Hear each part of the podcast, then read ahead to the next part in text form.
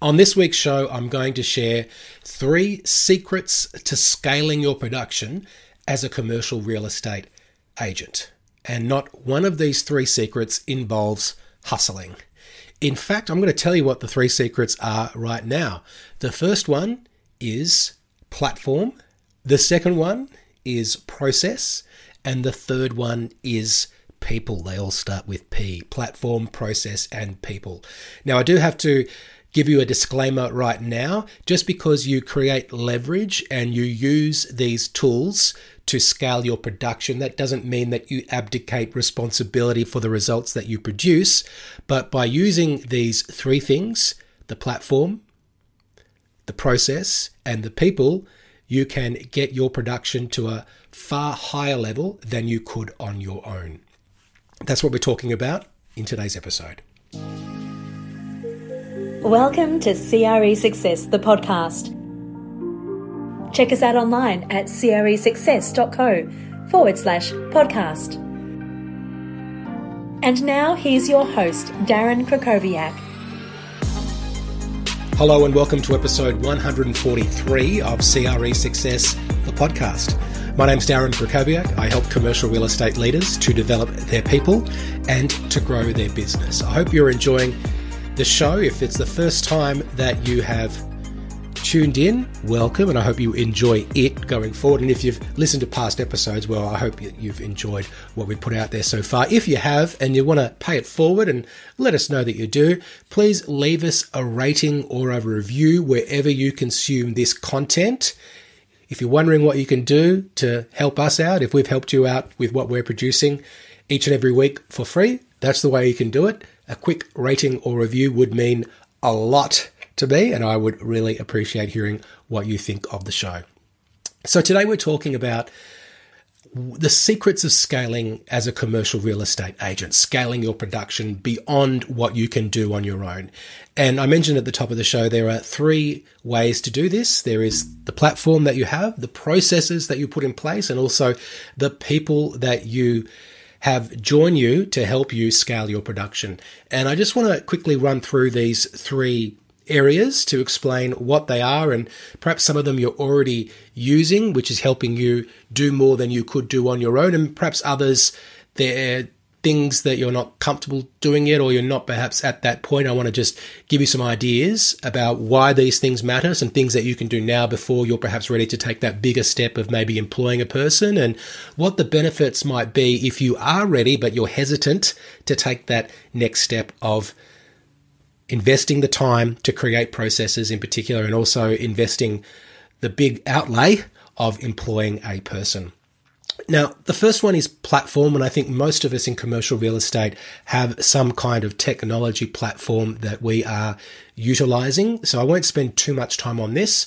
Some of the key areas that you need to be focusing on and making sure that you've got whatever it is that is going to help you do more and be more efficient is your CRM. Also, however you get content out to people through you know, EDMs, for example, and also how you're managing your social media, so your scheduling and your repurposing.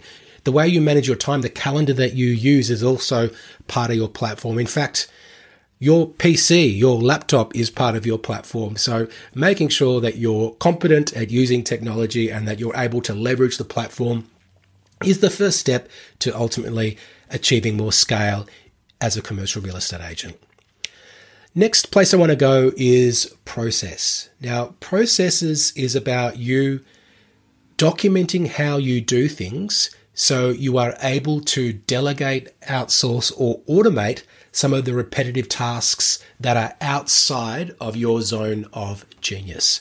So these are all the things that have to be done that perhaps would be better done by somebody else if you had somebody else to do them, or better yet, if you're able to outsource them or better yet, automate them, do that so they're no longer taking up your time so you can focus more on those dollar productive things. So let me talk about what the zone of genius is, things that are inside and outside your zone of genius. I think your zone of genius is whatever you are better at anyone else at doing that is also dollar productive for you to do inside your business. So these are the things that the market will pay you good money to do that's not below your pay grade, you can check out episode 60 of the show if you want to know how to calculate your pay grade in commercial real estate. These are things that you're good at doing, that you enjoy doing. And ultimately, by doing more of these things, that will keep you motivated. It will drive up your job satisfaction and you'll be perfectly happy to be focused on these things and to have somebody or something else doing all of the other things that need to be done but don't necessarily have to be done by you. So maximizing your own productivity through the platform that you use and the processes that you have in place are the things that all of us can be doing at any time before it is time to start hiring people. Now, I think before you start hiring people, you probably need to be at a certain level of production. That level will depend on what's going on in your marketplace, the cost of labor, etc. But assuming that you're close to or at that point, and if you're close to that point, I'd recommend pushing the button and going maybe just a little bit before you need to rather than waiting until you absolutely have to hire another person because you're busting at the seams and you're not able to handle all of the opportunities that are coming your way. The first person that I would hire as a commercial real estate agent is an assistant. And I'd be looking for an assistant who can enable you to spend more time inside what we defined just earlier as your zone of genius. So your assistant should be doing all of the things that don't have to be done by you that you can get their support with.